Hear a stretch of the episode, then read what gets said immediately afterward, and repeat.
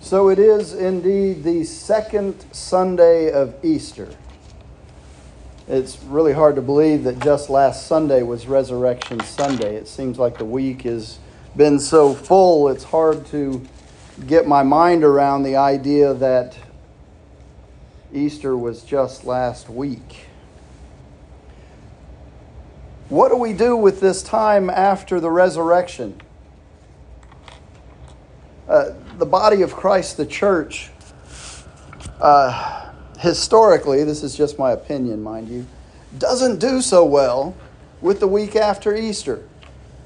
We're still in the Easter season. This is uh, officially the second Sunday of Easter, but we tend to think that Resurrection Sunday is Easter and then we're done with it and time to move on with the summer and vacations and all those things that we do. Uh, nothing wrong with those things. That's not my intent to, uh, to dissuade you from taking a vacation because we certainly all need to have some rest and respite, uh, especially after a busy season like Lent. But Easter Resurrection Sunday has come and gone, but the Easter season is still here. What do we do with it? Well, Jesus had plans for the disciples after the resurrection, and so he also has plans for you and me after Resurrection Sunday. And one of the ways that we look at this after Resurrection Sunday period is in the Gospel according to John. I'm in the 20th chapter. Uh, I believe that the uh, bulletin insert has this, does it not? Yes. yes. John 20 verses 19 through 31.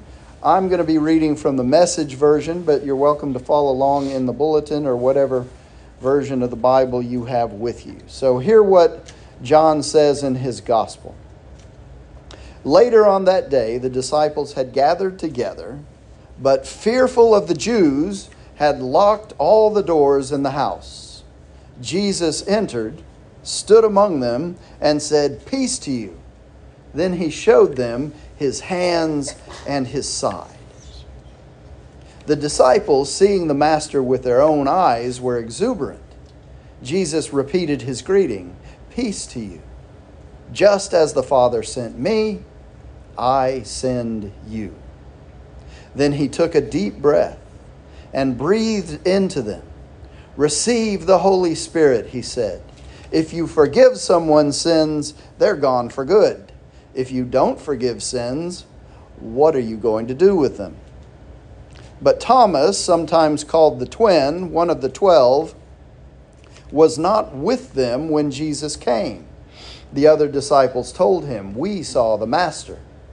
But he said, Unless I see the nail holes in his hands, put my finger in the nail holes, and stick my hand in his side, I will not believe it. Eight days later, his disciples were again in the room. This time, Thomas was with them. Jesus came through the locked doors, stood among them, and said, Peace to you. Then he focused his attention on Thomas. Take your finger and examine my hands. Take your hand and stick it in my side.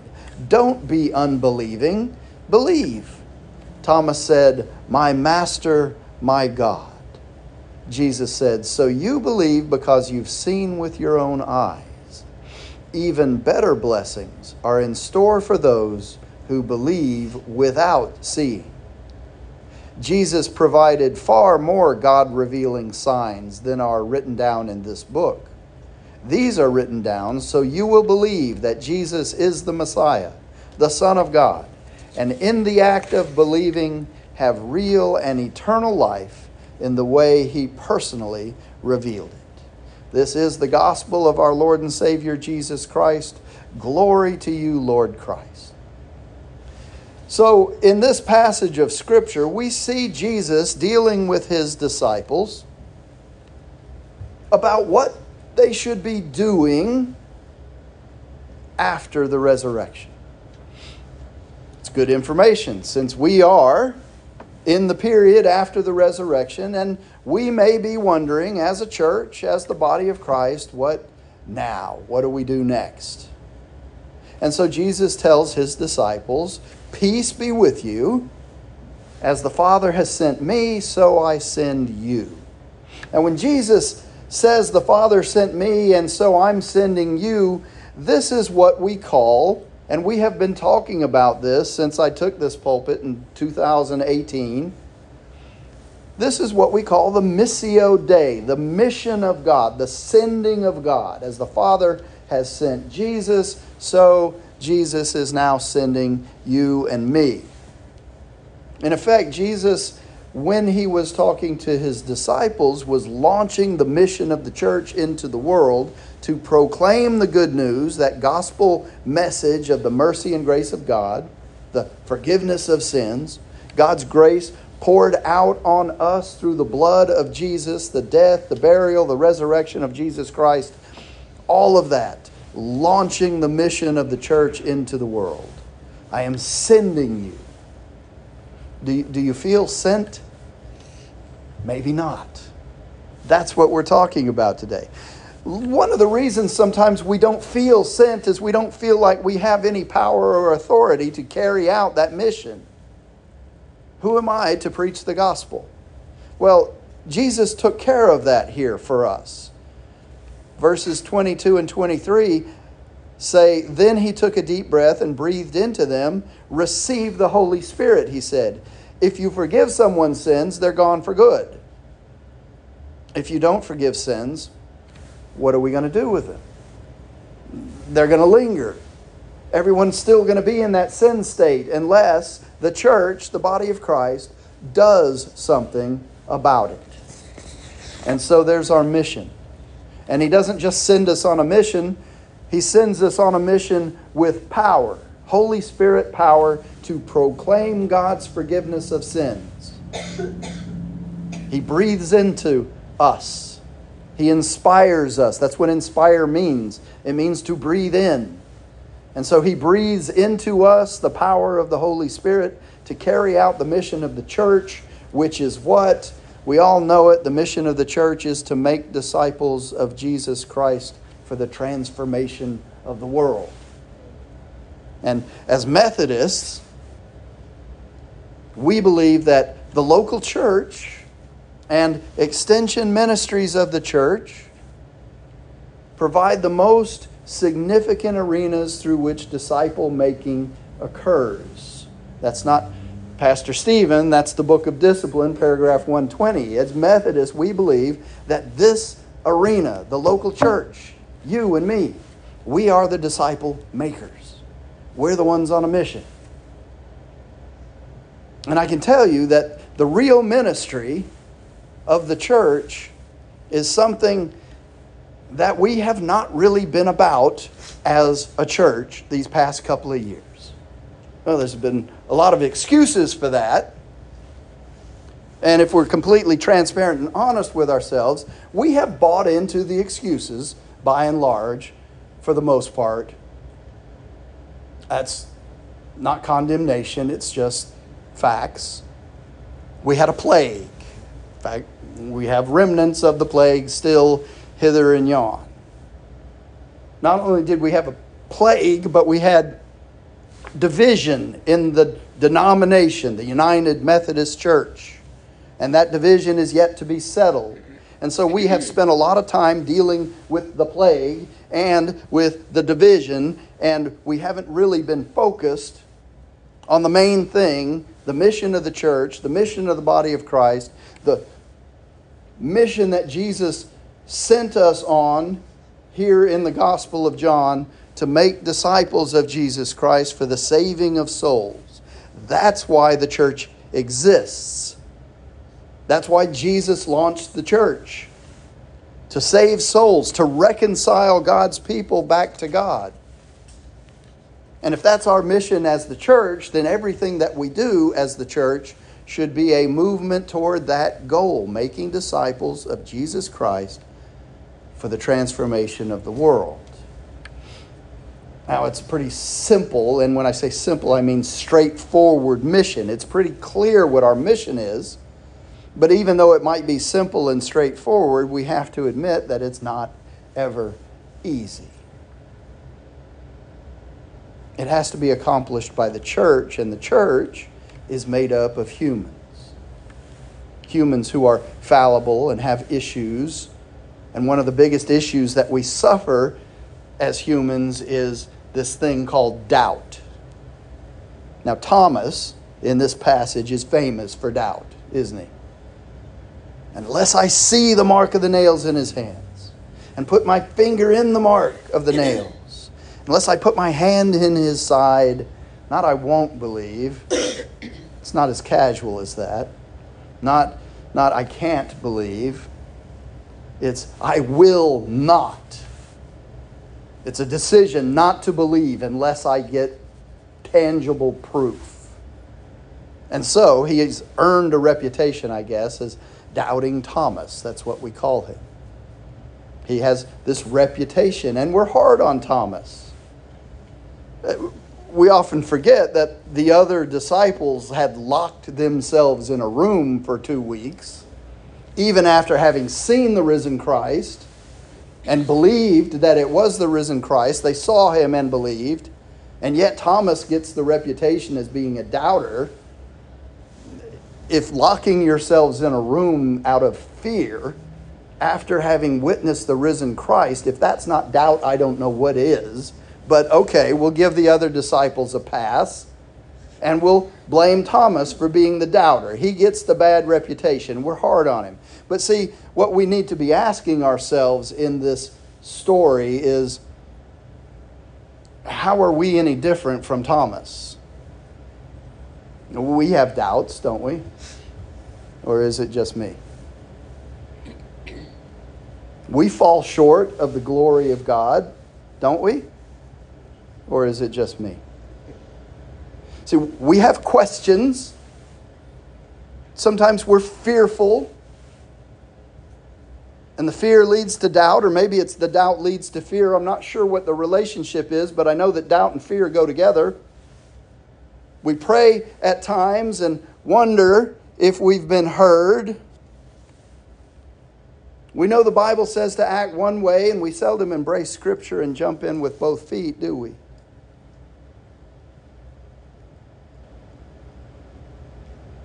There are many examples in the Bible that I can think of where we have doubts.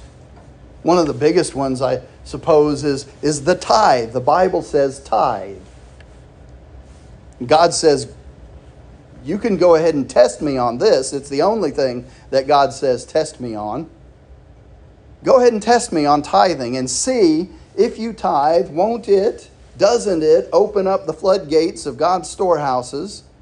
And even though we have that assurance from God, and He says, Test me on this, even though we have that, we don't jump into the tithe with both feet, do we? No, 10%. That's more than the state of Texas requires in sales tax. We don't jump in to the tithe with an all in attitude. We might stick a toe in the tithe, the tithe water, but we don't jump in with both feet. Why not? Because of doubt. Now, this is not a sermon about church finances, it's just one example of the ways that we don't follow God's directives because we have doubts.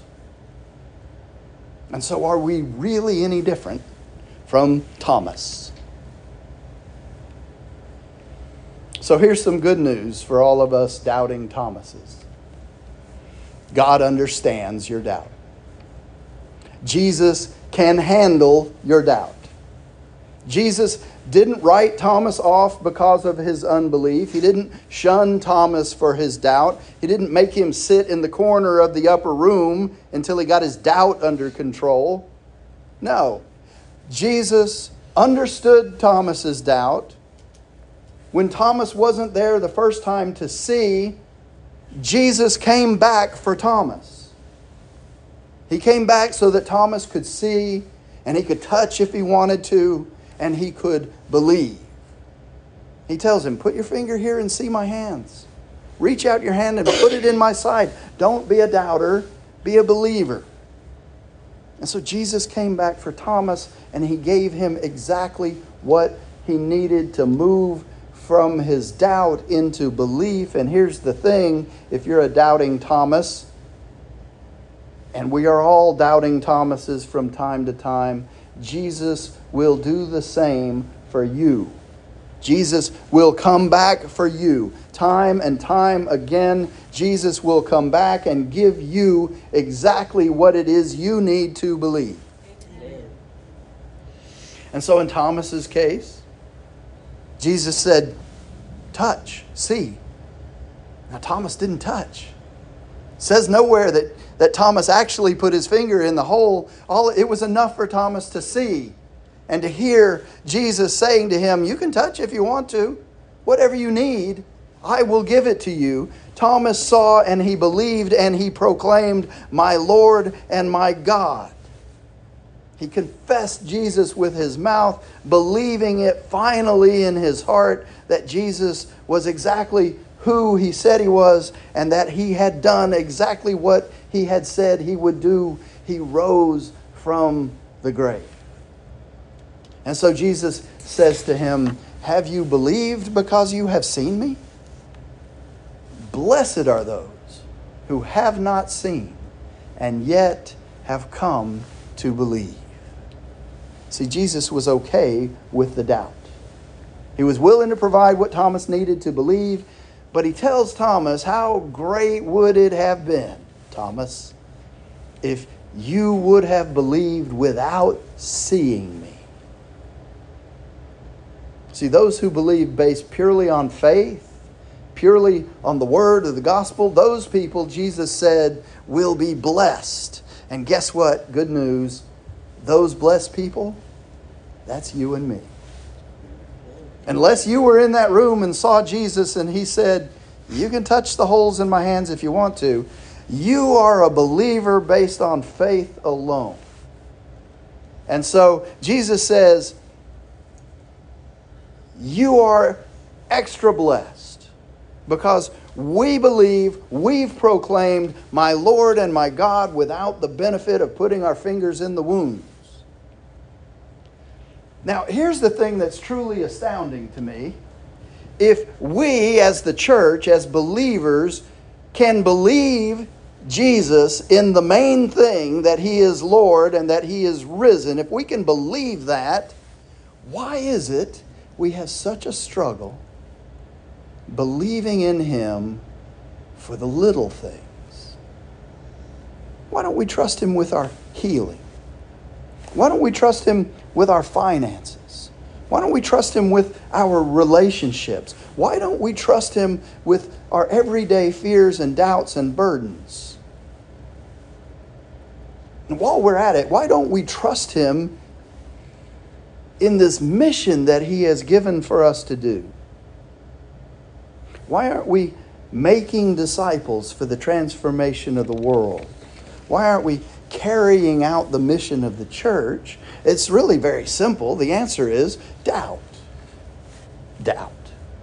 We have doubt in our ability, we have doubt in our scriptural knowledge, we have doubt in our ability to speak, doubt in our willpower to carry out the mission.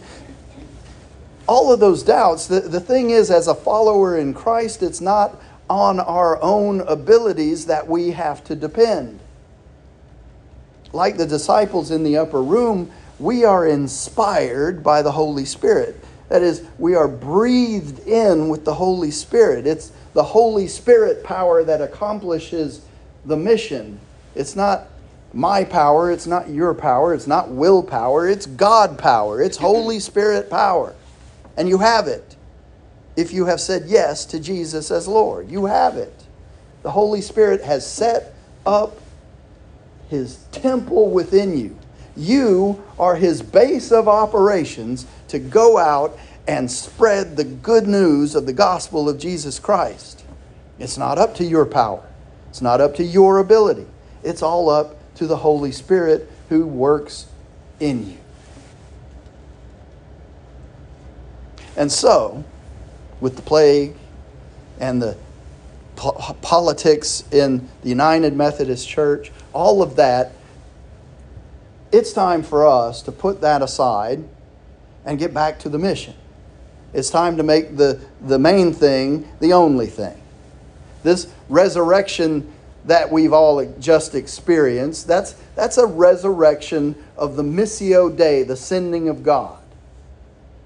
Now, we've been talking these past few years about this missional mindset where we as the body of Christ embrace the sending of God, the same God who sent Jesus is now sending you and me into the world to carry out the mission of the church, and the world needs the church more than ever today. You are called as a Christian to be an evangelist, to spread the gospel by living among the people in this community as light in the darkness, by shining the love of Christ into the lives of everybody that you meet. You are called to feed the hungry, to break bread with the people of this community. And so I always ask questions around this sending, this mission that God has us on. When is the last time you shared a meal with someone who is not family or church family? When is the last time you shared a spiritual meal with anyone who is not family or church family? When is the last time you prayed with the people of this community? With, not for, with the people of this community. When is the last time you prayed with someone who is not family or church family? Interesting question. You're also called to satisfy those who thirst for actual water, but also for the life giving water of Jesus. When's the last time you gave a stranger a drink of water? When's the last time you gave a stranger a taste of the living water of the gospel? We're also called to heal the sick, to take care of the poor and widow, to visit those who are captives in prison. These are all callings of the sending of God. We're called to give ourselves for the forward movement of the kingdom of God. That's the sending of God. You've been sent. The question is are you even moving yet? Are you walking out that sending of God yet? Are you at all moving in your mission field yet? By the way, the mission field starts at that threshold.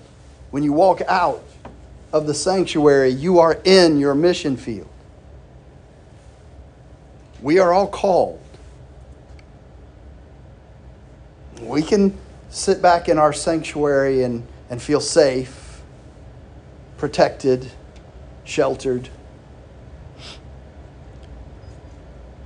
But the sanctuary is the place where you get charged up to go out.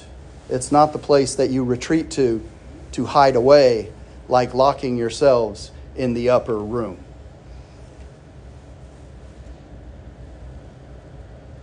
Whatever it is you do in your daily routine, do it for the honor and glory of God the Father, God the Son, and God the Holy Spirit.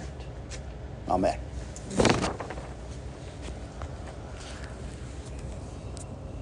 Our next song.